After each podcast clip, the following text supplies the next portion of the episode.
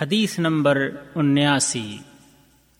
عن أسامة بن زيد رضي الله عنهما قال قال رسول الله صلى الله عليه وسلم من صنع إليه معروف فقال لفاعله جزاك الله خيرا فقد أبلغ في الثناء جامع ترمذی حدیث نمبر دو ہزار پینتیس اور امام ترمذی رحمہ اللہ نے فرمایا یہ حدیث حسن جید غریب ہے اور علامہ البانی رحمہ اللہ نے اسے صحیح قرار دیا ہے۔ بھلائی کرنے والے کے حق میں افضل دعا۔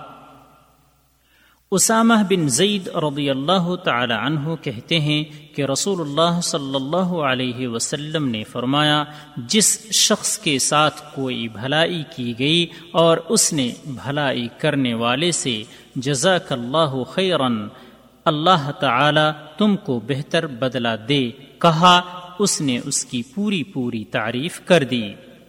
فوائد نمبر ایک، جب کوئی شخص اپنے محسن کو حسن عوض دینے سے عاجز و قاصر ہو تو اس کے بدلے کا معاملہ اللہ پر چھوڑ دے کہ وہی اس کو دنیا و آخرت میں پورا پورا بدلہ دے اور اسے یوں دعا دے، جزاک اللہ خیرن یعنی اللہ تعالی آپ کو اس کا بہتر بدلہ دے۔ تو گویا اس نے کامل شکر ادا کر دیا اور اس کا پورا حق ادا کر دیا۔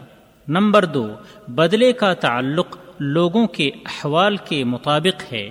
کچھ لوگ تو اسی کے برابر یا اس سے بھی زیادہ نوازتے ہیں اور کچھ تو محض خیر و برکت کی دعا ہی دے سکتے ہیں۔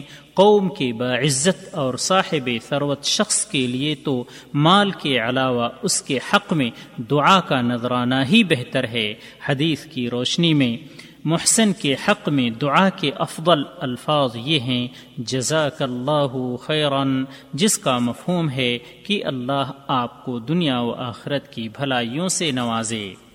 راوی کا تعارف، ملاحظہ ہو حدیث نمبر چھتیس۔